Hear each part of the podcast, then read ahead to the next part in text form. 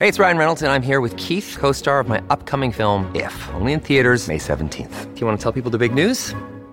All right, I'll do it. Sign up now and you'll get unlimited for $15 a month in six months of Paramount Plus Essential Plan on us. Mintmobile.com slash switch. Upfront payment of $45 equivalent to $15 per month. Unlimited over 40 gigabytes per month. Face lower speeds. Videos at 480p. Active Mint customers by 531.24 get six months of Paramount Plus Essential Plan. Auto renews after six months. Offer ends May 31st, 2024. Separate Paramount Plus registration required. Terms and conditions apply if rated PG. I'm Stuart Varney. I'm Martha MacCallum. I'm Jason Chaffetz, and this is the Fox News Rundown. Monday, May 16th, 2022. I'm Eben Brown. Finland, famously since World War II, had been living its national political life as neutral, aligned neither with its Western or European cultural relatives, nor with its neighbor Russia. But in light of Putin's war, that dynamic is about to change, and quickly. Finland's resolve has always been strong. They've lived for generations, if not centuries, in a very unsettled political dynamic. And the people there, as we've seen the people in Ukraine, are probably hardened and resolved to do the right thing to maintain the integrity of their country. This is the Fox News Rundown War on Ukraine.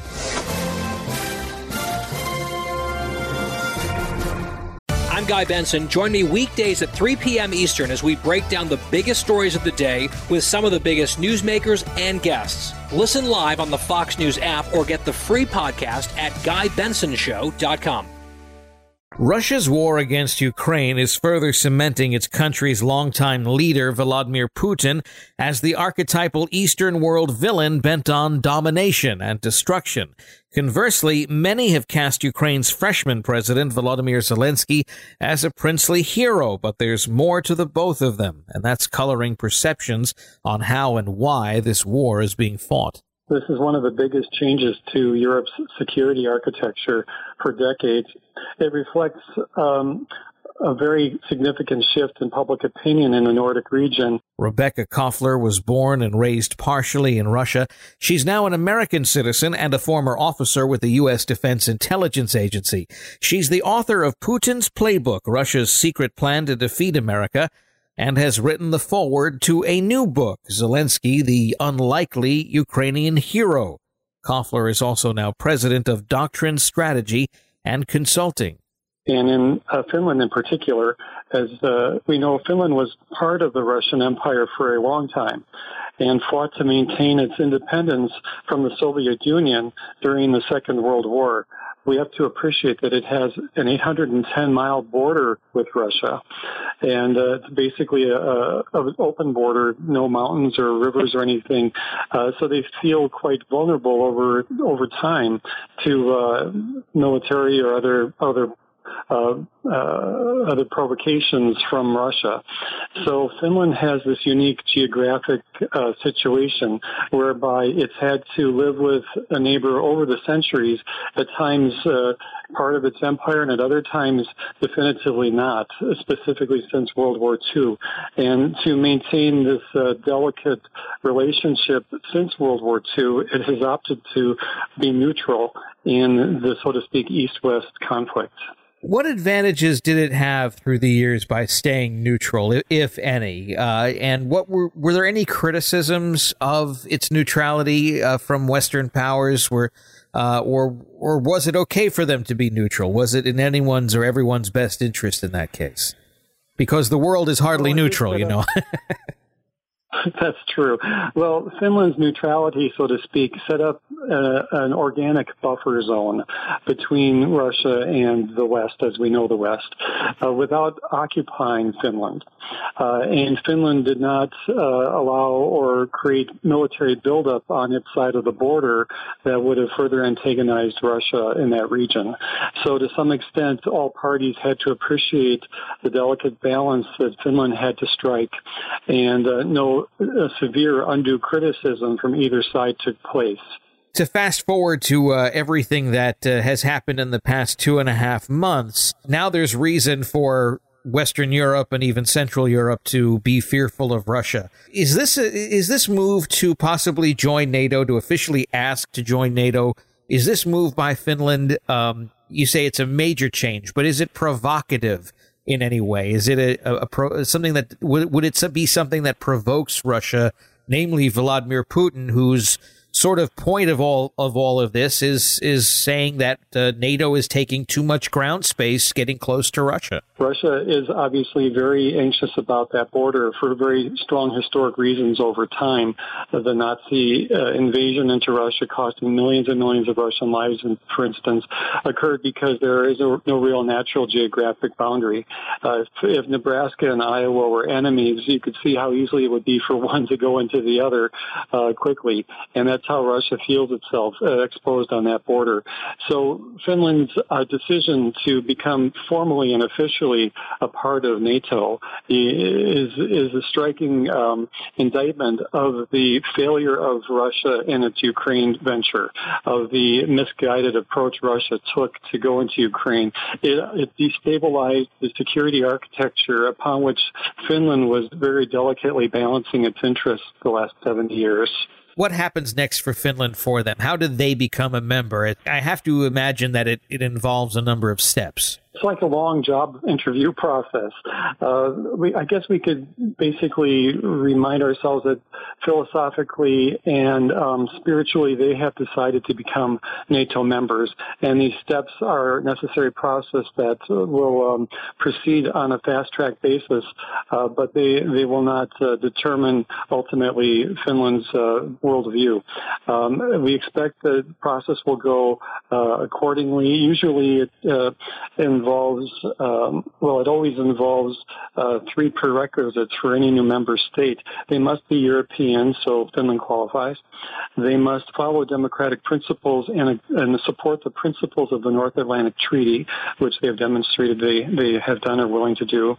And they must contribute to the security of the North Atlantic area. And obviously their presence where they are on the Russian border uh, makes them even more critical to monitoring Russian provocations than, than other NATO members who are hundreds and thousands of miles from that border. So they meet those prerequisites. Uh, the process goes forward then. They make their interests known to join, and then the NATO membership sets up a, a membership action plan, which is um, MAP, Membership Action Plan, which provides detailed advice and support on aspects of membership so that it can be ascertained that in fact Finland is understanding of the responsibilities and can bring to the table what the alliance requests and needs. Uh, there are talks that involve accession. Uh, there are accession talks that involve uh, the entire membership, understanding that Finland is prepared and it can accept these commitments, and that they're willing to participate in the obligations of membership, and that they understand the rights of membership.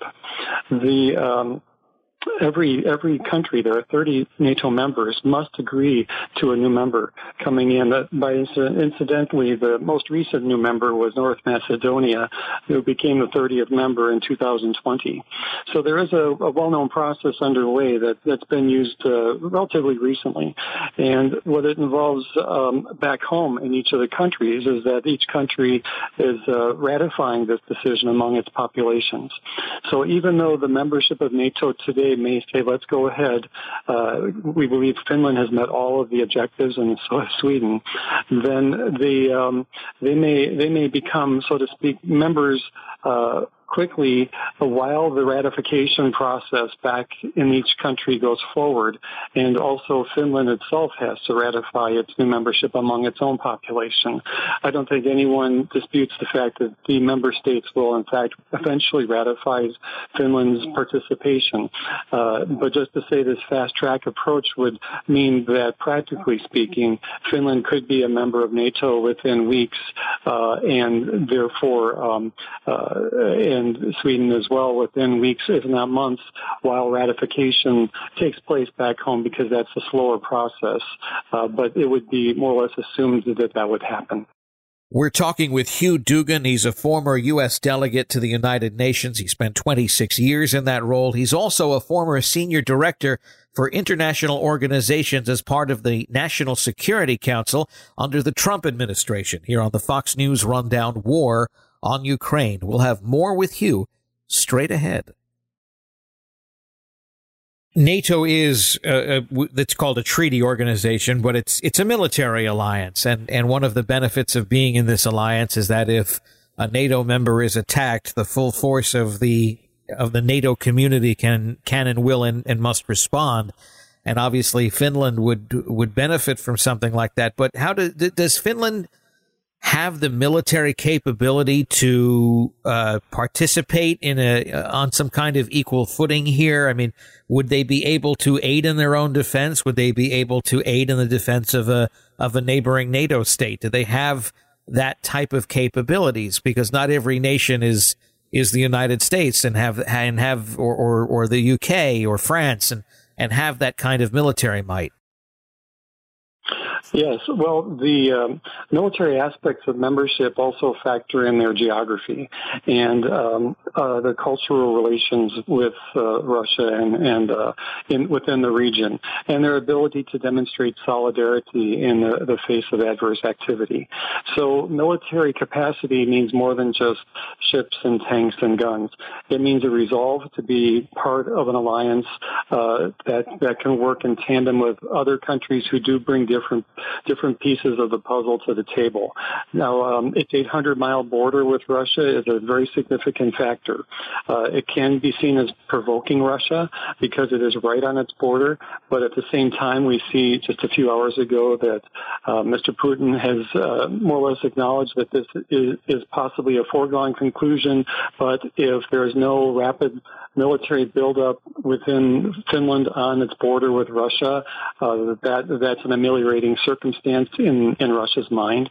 Uh, if we were to all of a sudden um, uh, take guns, ships, planes, whatever we have, and position them right on that border with Russia, that would be a very different story. Uh, that's not anticipated at this time in the course of membership application, and Russia doesn't expect us to be doing that anytime too soon, maybe if ever, we don't know.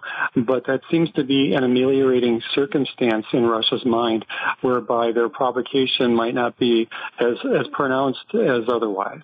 But military readiness doesn't necessarily mean hardware. Do they have the, the, the people willing to do this? Are they trained? Are they uh, are they capable? If there's one thing we've learned in these past couple of months is that uh, Russia's military personnel weren't necessarily ready for this war. But would would Finland's uniform services, if they have anything like that, and I, I'm a, I, I admit I don't know, um, would uh, would they be ready to to do this kind of work?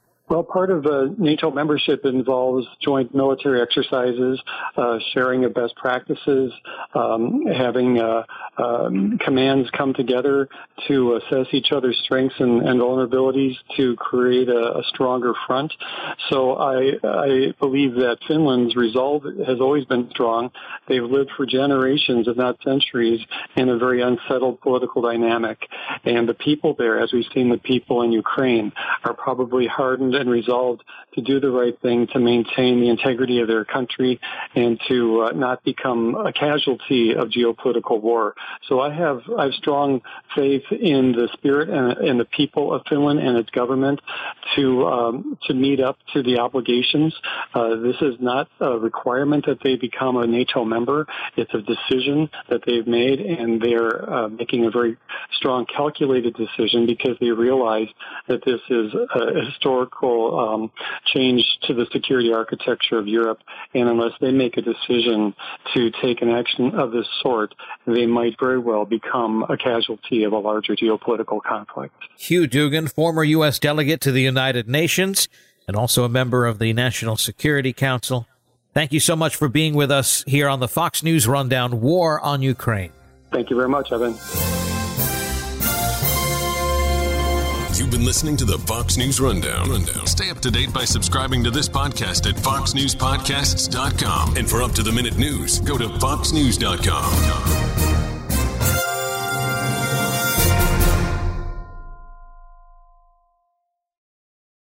from the Fox News Podcasts Network. Hey there, it's me, Kennedy. Make sure to check out my podcast, Kennedy Saves the World. It is five days a week, every week. Download and listen at foxnewspodcast.com or wherever you listen to your favorite podcast.